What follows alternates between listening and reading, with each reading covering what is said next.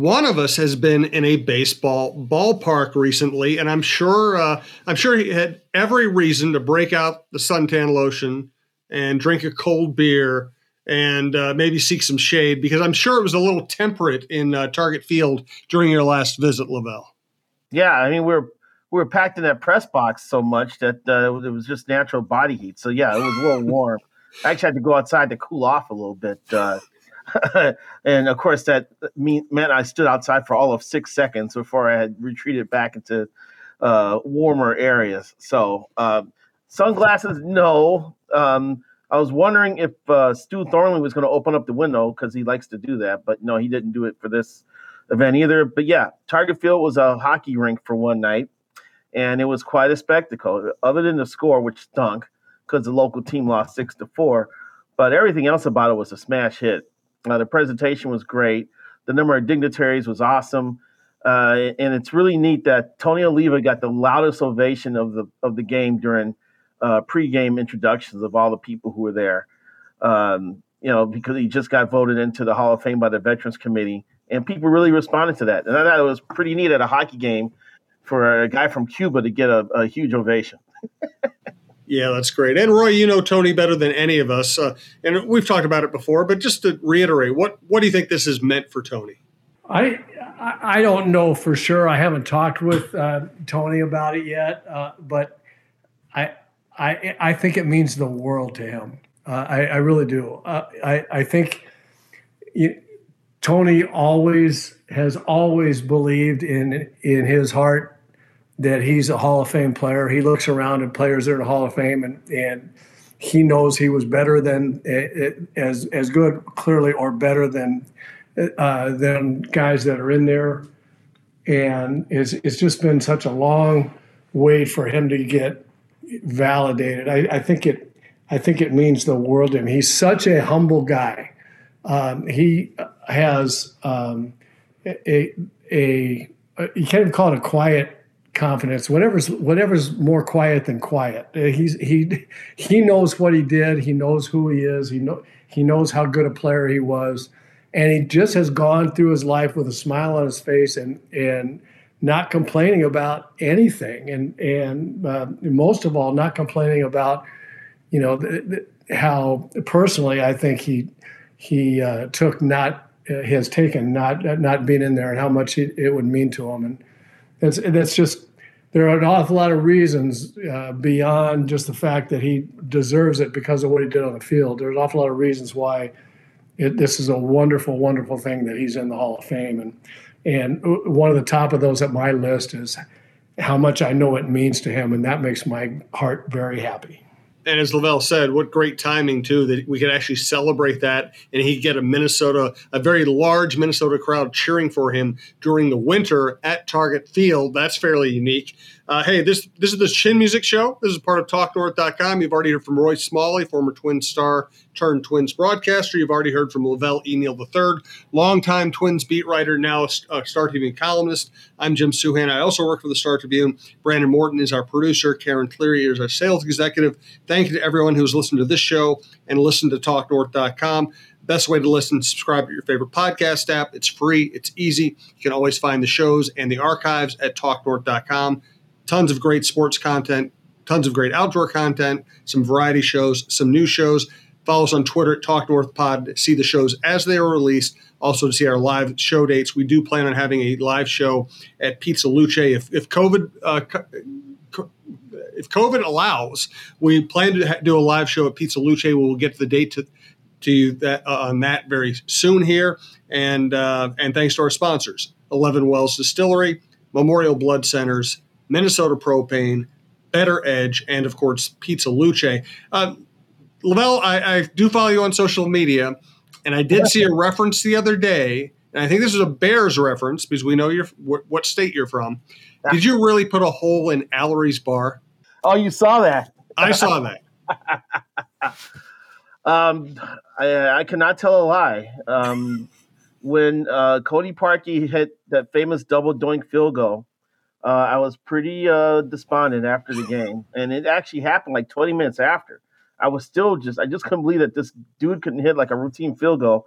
And I did I threw what I thought was just a little like love tap, you know, up against the wall, and my fist just went right through through the wall. Um, uh, and I had to immediately alert the uh, manager and tell him, if you want me to leave, I'll just leave. And no, don't worry about it. And they uh, they just found a poster and over over the hole that I left in the wall, and Brian was there for about a year and a half. I think just like three or four months ago, they finally got around to filling in the hole and, and repairing it. So it was, uh, it was a shot. It was a Shawshank Redemption moment. Yeah, exactly. Yeah, it did happen. I was pretty upset. I thought that the Bears were a better team that day, and and they were in position to win. It was pretty frustrating. But if you saw why I did that, because um, they had.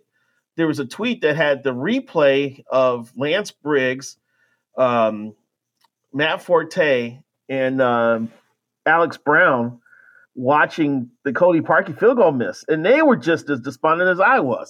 So, and they, they are former N F L players who should show more composure, but they were acting just like I did. So I happened to uh, make that remark about, yeah, there was a hole in the Allery's that was just recently repaired. That did happen, and I did do that. Roy, I'm sensing a couple of really humble brags there. Number one is, hey, it was a love tap, but I actually put a hole in the wall of a bar. In other words, LaVelle is telling us he's a very strong man. Uh, the other humble brag is he's just like N F L players. Yeah, I heard both of those. And, and you started out uh, by saying, uh, you know, we know what state LaVelle's from. Uh, the problem is we, we're never quite sure what state he's in. That's a good point. Oh, wow. That is a very good point. He's from Illinois, but he is currently orbiting uh, the world of La- the, the world that LaVelle inhabits alone. Roy Smalley, well, he was in an angry state at, at that at that point. So. Roy has had to punch a wall sometime in his in his playing career. It had to happen at least once. And Roy, we still have pictures. I, I managed to. Uh, yeah, I if I if I if I ever did, I um, I managed to uh, do it in such a way as to not cost myself any time uh, from from the game, so that's uh, that's a, that's a good thing. I uh, I have I have uh, done more damage to uh, Gatorade containers and water coolers and the like than I ever did to myself. And that's the way to do it, though, right? Don't don't hurt yourself. Don't hurt. I your don't team. know why you. I don't Eat know something why soft. You would hurt yourself. Yeah, I, I mean it, it makes it makes no sense when there's there's a perfectly good Gatorade cooler is just sitting right there waiting for it. And that's what sports writers are for. You know, we're soft. Yeah. Yeah, it's, it's supposed to be our fault anyway when you strike out. Damn right it is. Well, it's not All your right. fault. It's not your fault. Just don't ask us about it. That's right. But why are pitchers still punching walls and breaking hands? Didn't the pitcher for the Brewers do that this year?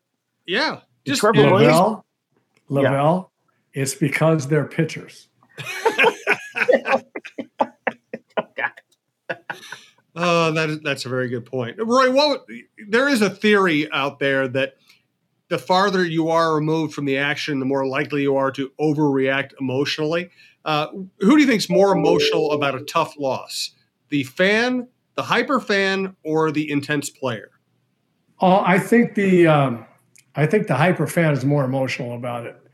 Um, the uh, intense player has uh, is used to a long history of things grinding on him inside, and and uh, I think that there's some. I mean, LaVelle just uh, kind of uh, alluded to it a second ago when he was talking about the Bears, the former Bears players that were, you know, demonstrably upset, and think and LaVelle thinks that they, you know, should have had more self-control. Most of the time, I think even the intense players in a, uh, you know, baseball players, for example, I've never seen anybody. Um, I, I've heard a lot of uh, bad language. Uh, you know, I've heard a lot of uh, guys having as a subject matter something that really made them mad about it. You know, about their former team losing the game. It, it, but you know, I, I I don't hear a lot of you know really big time emotion like I hear from the hyper fan. I, I agree with you, and I, I what I've always told people is sometimes you know what LaVelle and I hear from fans is, God, you know, these guys lose, they just blow it off, or they shake hands after the game. They look happy after the game, even after a loss. I'm like, you know, first of all, you guys are used, you've been competing your entire lives. You, you've played in thousands, if not tens of thousands of games, you understand that losing is a possibility and it's a job. You know, it doesn't do you any good to beat yourself up. You're not, you need to be able to turn the page. I think everybody can understand. I mean, I think anybody in any walk of life uh, will uh, acknowledge that the best way to be successful is to have a uh, tremendously positive attitude about, about what you're doing and be, and have fun and be happy with what you're doing. And if you dwell uh, in baseball, when you're playing virtually every single day, um, one hundred sixty-two games in one hundred eighty days, basically. And uh, a lot of those days off are, you know, have to do with travel and different things. You're playing virtually, it, there, it, your career is, is happening every, every single day. It, it, you really can't afford the luxury of, uh, of feeling too down. I mean, you just can't. You gotta, you gotta, you gotta beat somebody tomorrow, or in the tw- the twilight doubleheader, or sometime very soon. And as much as I know fans would like to see guys hang their heads and and you know say, "Boy, we just suck, and this is terrible. I can't stand that we played this badly, or I struck out with the bases loaded," or, you know, I, you'd like to see players be more Uh, demonstrably upset at losing at losing games or uh, at underperforming. Man, you cannot you cannot play this game. A very smart uh, uh, philosopher, you know, once said, "I've always I, I've tried to I've tried to remember this, try to teach this to my to my kids. I mean, your your your psyche is like a uh, is like a garden." And you got to make sure you got you, you got really beautiful plants and things it, it planted in there. And if there's any weeds that get in there, rip them out. Just, you know, rip those things out, because if you don't, your psyche will uh, turn into a to a weeded mess. And that, and I'm sorry about the, you know, the tortured analogy, but it, it really is true. If, if you go to sleep, you know, you know, beating yourself up, and you get up the next day beating yourself up, and and that's your normal behavior, and then you go out and then you try to say, "Oh, hey, okay, let's go win this game. I feel good now." I mean, it ain't going to happen. And and so I, I I think people will understand that in their various walks of life. They just they uh, about themselves, but they they have a they have a little bit more uh, of a hard time uh, acknowledging that the players have to be that way on a daily basis. And I think that's one of the reasons.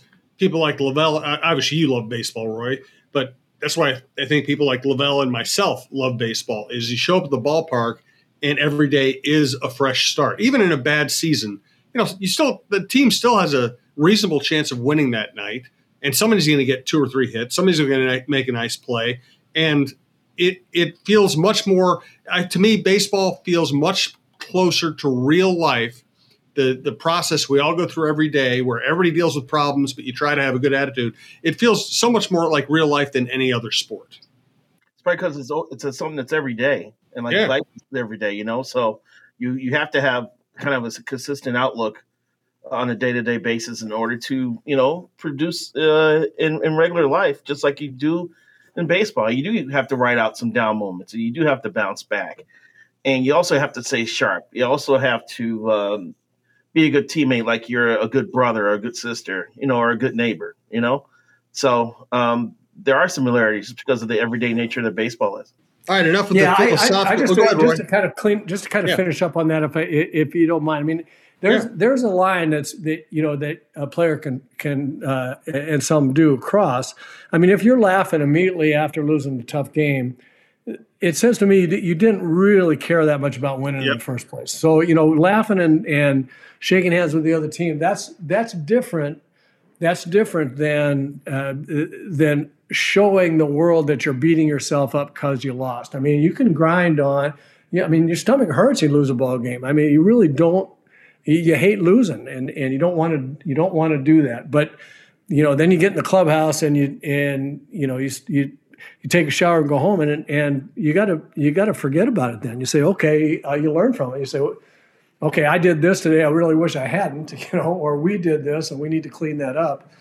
But you know, you you, you just you can't you can't beat yourself up. You can't. Especially, You can't. You can't. You you must hate hate losing enough not to be able to laugh after the game, but but it, it can't last very long. What I've learned too, the players who have families, they know they have to shut it off by the time they walk through that door because they had kids waiting for them. You know, I remember Mike Redmond told this hilarious story. They had just lost. They had some losing streak to the Detroit Tigers.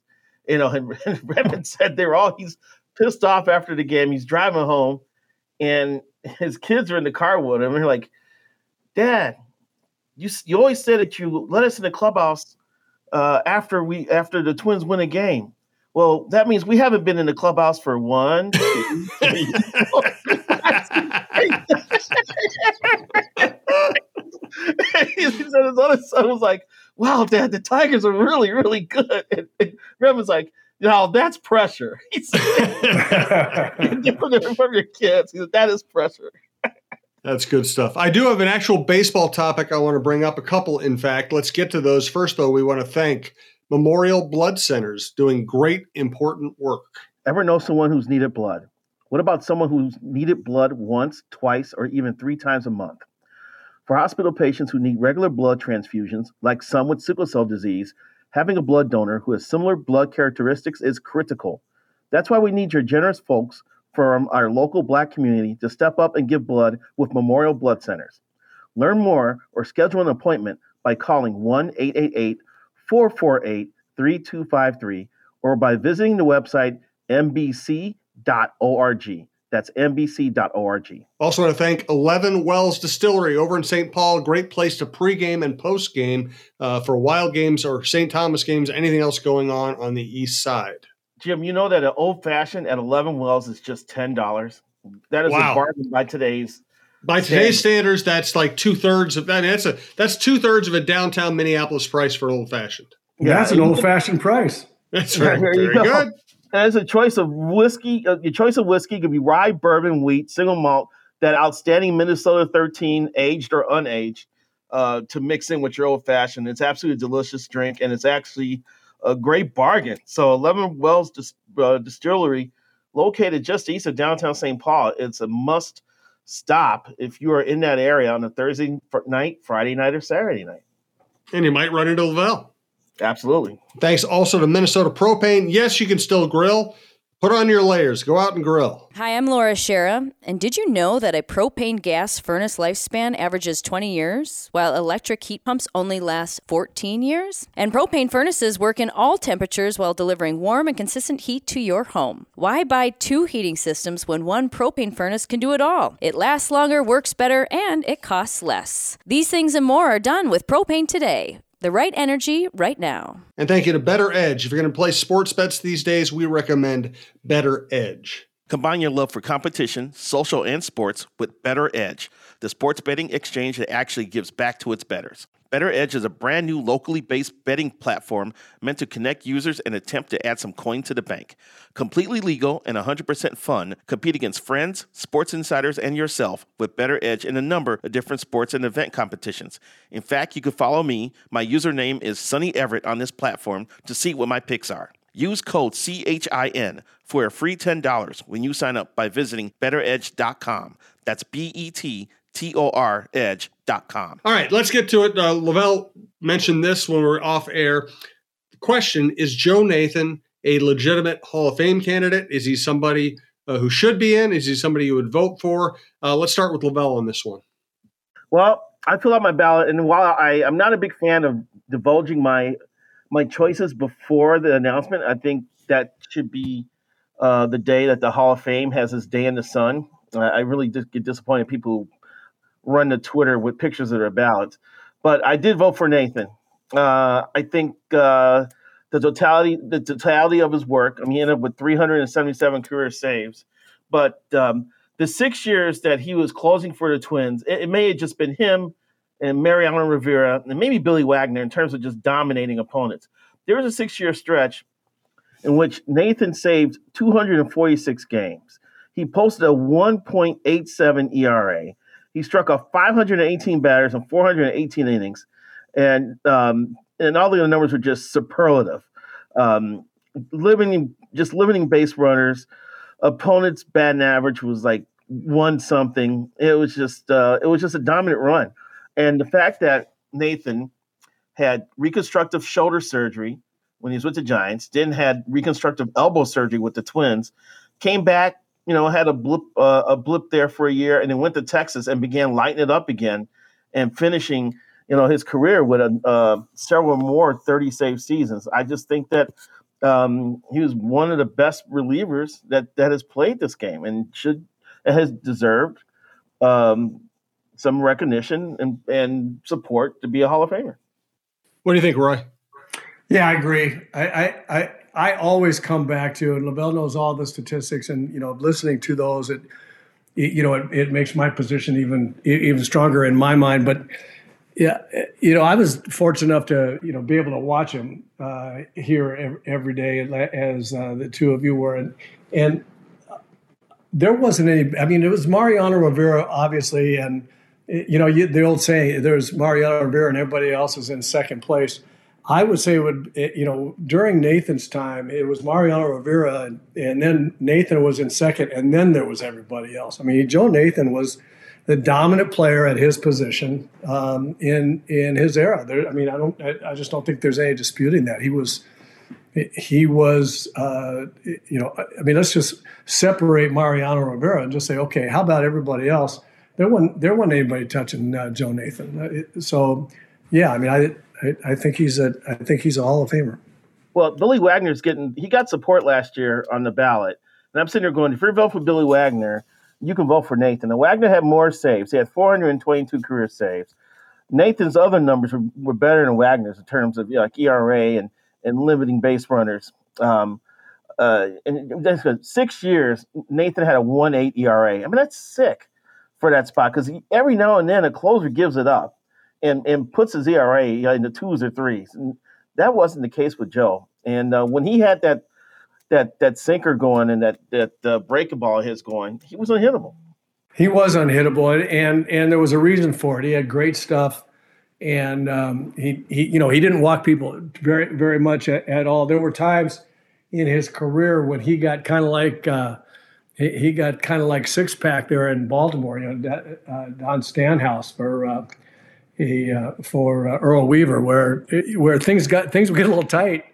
Uh, he'd he'd allow a, he he'd walk somebody, allow a base hit or something, and things would get tight. And then he'd he'd strike he, he'd go out and strike out the side. I mean, he just didn't he just didn't give it up. And I, LaVelle, do you have the um, do you have the save percentage numbers? Save percentage not on me right now. I'd have to go to another website. Yeah, that doesn't matter. I just my impression it my my my impression is that his save percentage numbers uh, over the um, course of his dominance uh, was, was, had to be pretty outstanding. And Jim was there. I believe it was a game in Kansas City early in Nathan's first year with the Twins, where I think he ended up with a bases loaded situation, and he pitched his way out of it.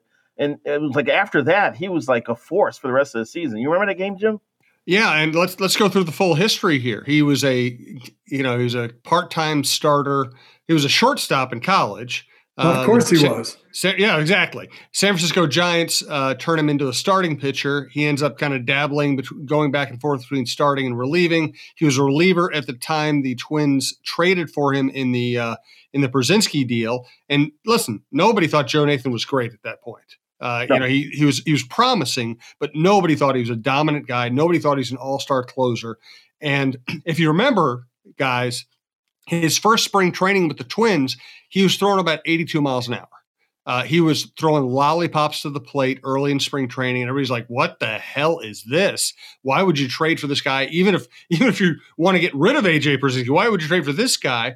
Mm-hmm. And the the lights came on. And his first year with the Twins, he had a one point six two E R A while breaking in as a closer.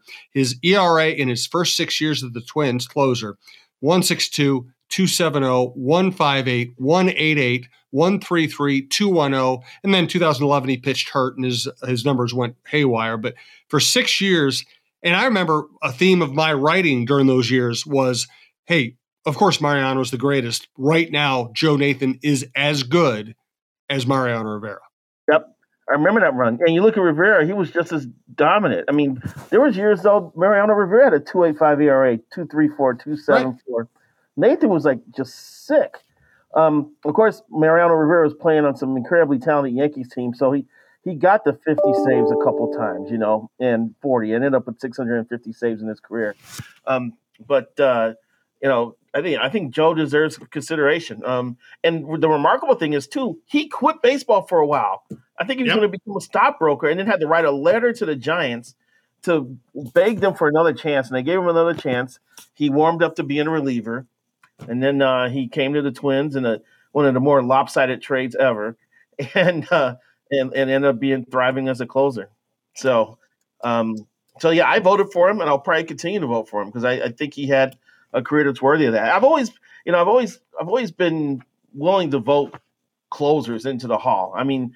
Now, maybe I'm biased growing up in Chicago, but I, I was, I've been voting for Lee Smith when he was a candidate for all these years as well. I know it took an hour for him to walk in from the bullpen uh, to appearances, but I thought he was pretty damn effective once he got in the game. So um, they're a part of the game. Um, they're a key part of the game. I think we saw with the two thousand twenty-one Twins what it looks like when you don't have a closer. so uh, let's give these guys uh, the, their day in the sun as well.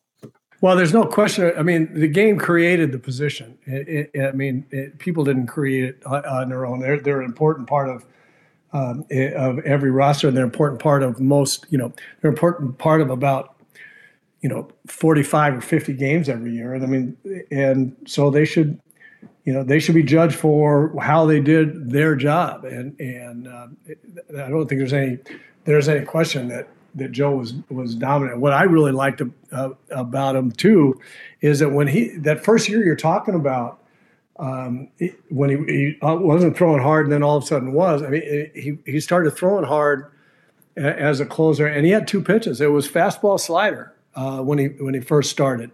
And I remember vividly, I mean, it, you know, I thought, well, with the, the, the, the velocity and movement on the fastball and, and the trajectory, the tilt, uh, and the speed of his slider, that's enough. That's enough for a closer if you, if you don't walk people, which he didn't. But then later on in his career, he developed a, a, a little curveball and a changeup, and he was he was a four-pitch guy, you know, as a, as a closer. I I always appreciated that. I thought that was pretty pretty cool. One moment I'll remember, I can't remember what year it was, but it was when Nathan was, you know, at his best, uh, having one of his great years, and I'm There it must. It was probably me and LaVelle. I, we're in. Do you remember this, LaVelle? It, uh, Saint Louis, uh, Albert Pujols in his prime against Joe Nathan in his prime, winning run on tying and winning runs on base, if I remember correctly. Uh, bottom of the ninth, Nathan on the mound, and it was like a twelve pitch at bat or something like that, and Nathan won it. And I just thought that was just one of those moments you live for as a uh, as a sports writer or a baseball writer. Nathan at his best, Pujols at his best. Maybe yep. the best baseball town in America, and knowing that this at bat's going to decide everything. Absolutely, I I I think you were covering the game, and I was like watching from afar, but I still remember that moment. Um, you know, Pujols, one of the greatest right-handed swings ever, and, and versus Nathan, who was just as nasty and embraced the closing persona. I was just uh, it was just an awesome head-to-head matchup, man, and uh, one of many that Nathan succeeded in during his great career. Roy, when you were in your during your career, would you rather face somebody with one or two dominant pitches who used them almost exclusively, or would you rather face somebody who maybe didn't have quite as much stuff but might throw anything at you? I I like to eliminate pitches, you know, and and uh, if a guy's got two, uh, then you can uh, ge- you know you can generally you have more opportunity to eliminate the one you don't you you know you don't want to hit, and. Um, Uh, so I, I, I mean, as good as as guys like um, Goose Gossage were, I mean, his fastball, breaking ball, but he wanted it, he wanted to punish you with his fastball. So you just, you know, you just went up there and, and looked for that one. And if you got if you got slider before you had two strikes, you took it. If you got it when you had two strikes, you did, turned around and went and sat down. Um, but he he would generally throw you enough fastballs that you know that, and you had to hit one of them. And and um, Uh, Eckersley was like that. Uh, you know, most of the closers that uh, that I faced were uh, were two pitch guys. There weren't a lot of guys that you know that that went went beyond that. And I I think it would be you know it would be hard to uh, you know, to face a guy who's got three or four of them, especially if if a couple of them are are really big time. I mean, usually when a guy's got three or four, it's not that there are four average ones. He's probably got two really good ones and two that are that are decent. And uh, if he catches you looking for the, the two really nasty ones and throws you those other ones, it's it's tough. Let's get a final thought from Roy and LaVelle. Uh, you can it can be a topic on anything you want in the sports world or pop culture or what you're watching on T V or a movie you've seen, whatever you like. Do want to thank our producer, Brandon Morton, our sales executive, Karen Cleary. Thank you for listening to Talk North dot com. Again, best way to listen, subscribe at your favorite podcast app, uh, or you can always just go to Talk North dot com, find the old shows, find the new shows. Uh, and our lineup is great. We have Russo, LaPanta, uh, Roy, LaVelle, John Krasinski, John Malay, Jeff Diamond, Cheryl Reeve, and we keep adding shows, Bar Down Beauties. Uh, so thank you to everyone who has listened to Talk North dot com and who has supported our sponsors. Again, sponsors for this show, eleven Wells Distillery, Memorial Blood Centers, Minnesota Propane, Better Edge, and Pizza Luce. We'll have a couple new sponsors to announce here in the near future as well. Uh, let's let's let Roy wrap it up. So we'll go with uh, LaVelle as the setup man. Uh, your final thought on anything you like. Um, well, you know, we're past New Year's Day now. And so historically during my baseball writing career, it's always been a mental checkpoint for me, because once I got to January, I knew that I was a month away from getting out of frozen Minnesota and down to Fort Myers to spring training. And just when I was thinking about that the other day, I realized that because of the lockout, we're not even sure when spring training is going to start or if the regular season is going to start on time. So it went from the mental checkpoint and has now just been totally trashed. And it brings me back to this lockout in which the last con- the last conversations between the players and owners about economic issues was December second. And that's terrible. Um, they're letting this thing draw out when they don't have to. And they're waiting to the last second. They're going to try to shove a bunch of things past. And someone's going to be butthurt again over not getting the, their fair share of the deal. So uh, it's just unfortunate. I mean, at this time, we've had houses already um, – requested and and set up to stay in for spring training, deposits set in. That is not even happening. I mean, Mike Herman with the Twins is pulling his hair out because he's trying to talk and talk to all these people who rent homes to Twins players. Would you just wait? Because they want their money now and they want their two month commitment now. And they're like, just wait until we find out when the season's going to start. So thanks a lot, players and owners, for taking away my what used to be my soothing thoughts about getting past New Year's and looking ahead to Florida in springtime. What Talk North would like to say about that is it's not at all about LaVelle, Roy. No, I got that. I got that loudly and clearly. It's, um, uh, but you know, uh, that kidding aside, I'm, I'm with LaVelle on this. What I was going to say is it, when it, my um, wedding anniversary is, uh, is January fourteenth.